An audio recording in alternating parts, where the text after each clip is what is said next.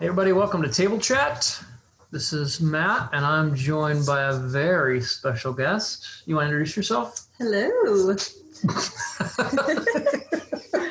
I'm the very special guest, Sharon. Yep. So you get a husband, wife, Matt, Sharon table chat today. And um, one of the things we, Sharon and I have been talking about the last couple weeks that we've just noticed is our the strain and the complexities that this pandemic and then the subsequent lockdown have created for our family and in particular our parenting. So Sharon, do you want to set up maybe some of the things, some of the pain points or tensions we've been experiencing? Sure. So, like all of you, we have been stuck at home.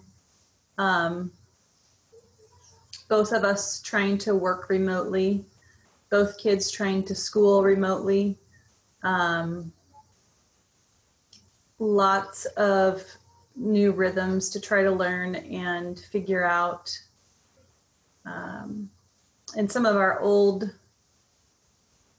ideas or old fixes to problems no longer work or just aren't viable solutions, like, you know, getting out of the house and going somewhere uh, to kind of change the scenery. So, what we've been experiencing is just frustration from everybody.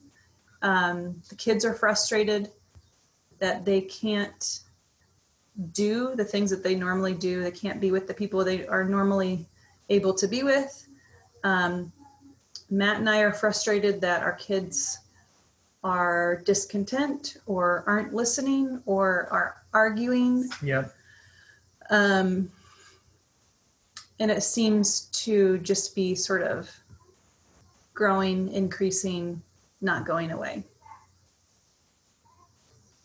So that's what we've been experiencing. Yeah. So we ask them to do something, and there is complaining or arguing like every time. Mm-hmm.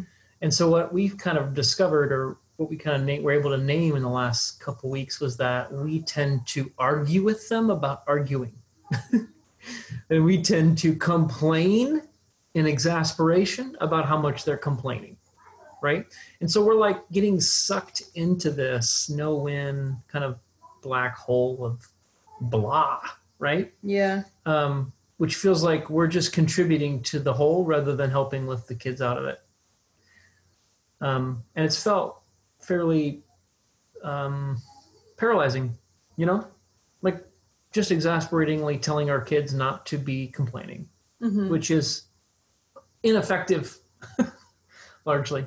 Yeah. so yeah. And every day looks the same. It's groundhog day. For the last seven weeks. yeah. So just finding ourselves all frustrated. so one of the things father ben mentioned in his pastoral letter this week is that this uh, coronatide coronavirus is hard for our kids too. And we maybe uh, don't appreciate that or forget that. Um, but we we've made a commitment. We're trying to learn through this trusting that god's present at work. And we've made a commitment in the last 10 days or so to stop arguing and stop complaining about their arguing. Do you want to share a little bit about what that looked like and what we've been experimenting with? Sure. Um, yeah, let me just preface it by saying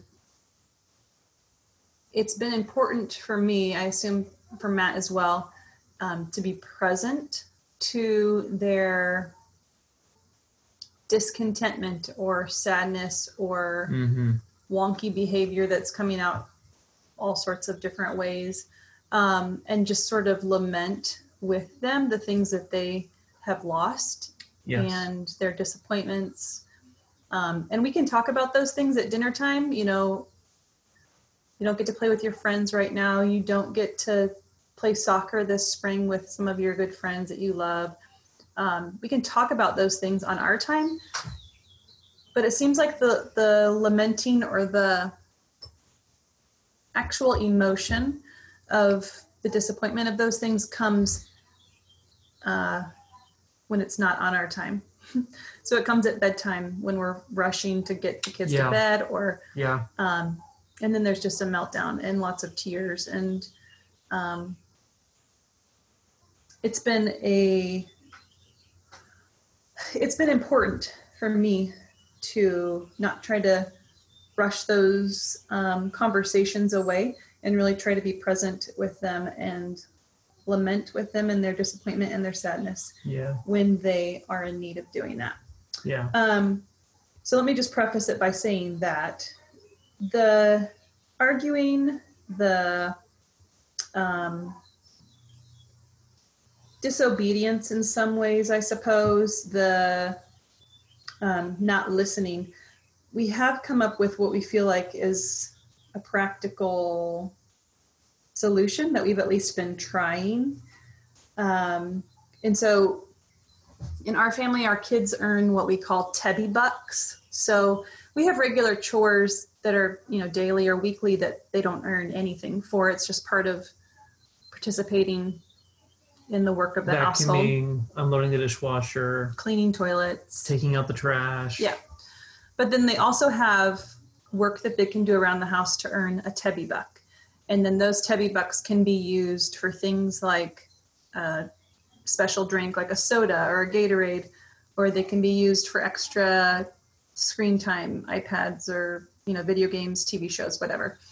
And so something we've tried to do in the last week or so, instead of um, when we ask them to do something and they argue with us or they don't do it when we ask them to or um, they put it off um, just reminding them okay if you continue with arguing or if you choose not to get off your ipad now like i've asked you to or if you don't do the chore at this point then um, we'll just take away a Tebby buck so it allows the kids really to choose to weigh the risk or the benefit um, on their own.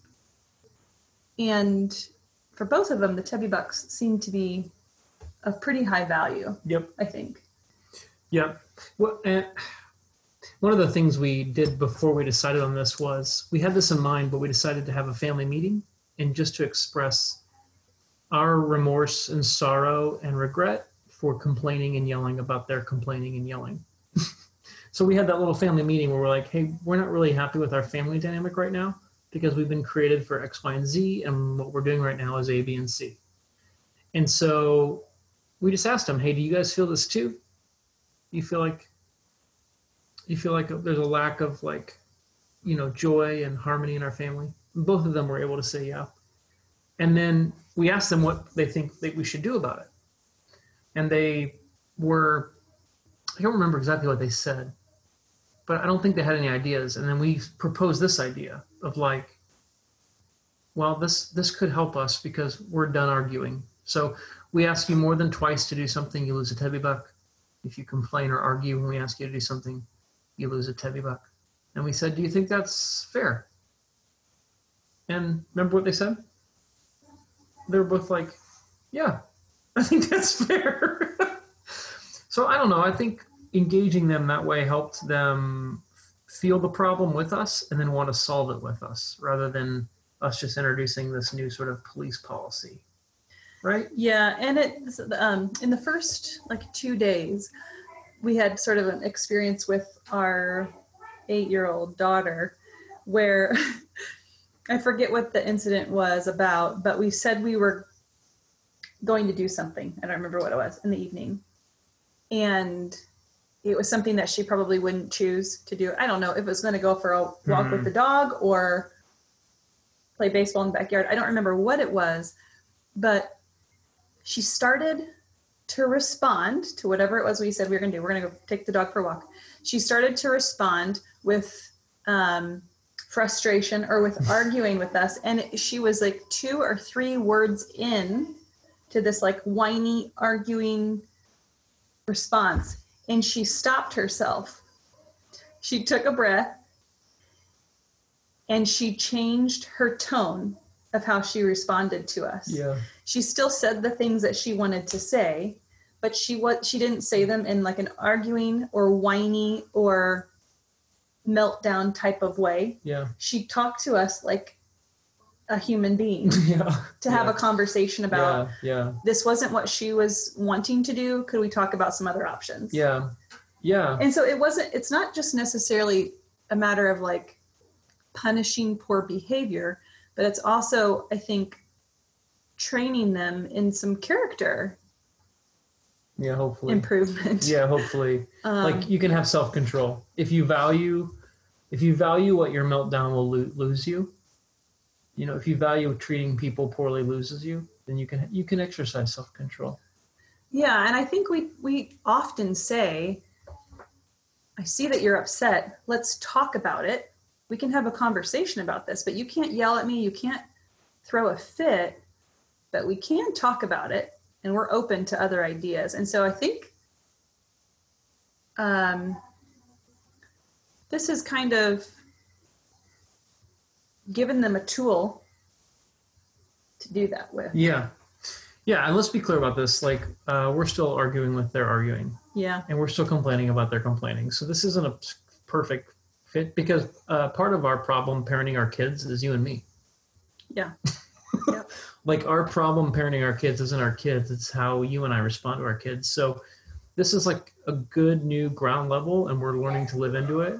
Our kids seem to be responding well to it. There are times we forget about it, and then we remind ourselves later, "Oh, we should have just taken away a Tebby buck."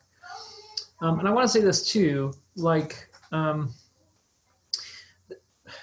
p- part of this, if you maybe what I'm with this, part of what we're learning is that like a lot of parenting our kids in grace and truth is just refusing to meet them in call out when they want to fight.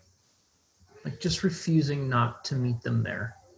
And so this gives us a way to empower them with a choice and refuse to enter call out with them. And I, it's helping me because I just know we're not arguing. But we can discuss this, but there, there's a whole different way to discuss this than if you're arguing than, Mhm. arguing. Yeah. So that's one of the things we're experimenting with. We're having, I think, varied six, very like it's definitely trending up. Yeah. We're and not where we were a, a few weeks ago. Right. And like Matt said, I I mean we're we're just as frustrated and discontent and disappointed as they are. And so, you know, our our emotions are coming out all wonky and sideways too. Yep. Um, but we're still the parents and we still have to lead them and uh, love them well in this difficult season. And so this this is something we're trying. Yep. All right. Maybe we can share next time about the little conversation we had last night about generosity and sharing. Oh yeah, That was a that was a big meltdown. that was. Maybe we can share about that next time. Anyway, uh, parents and uh, grandparents and people who have been children. I think that covers everybody. Uh, we love you, and um, we're praying for you. Until next time, see you.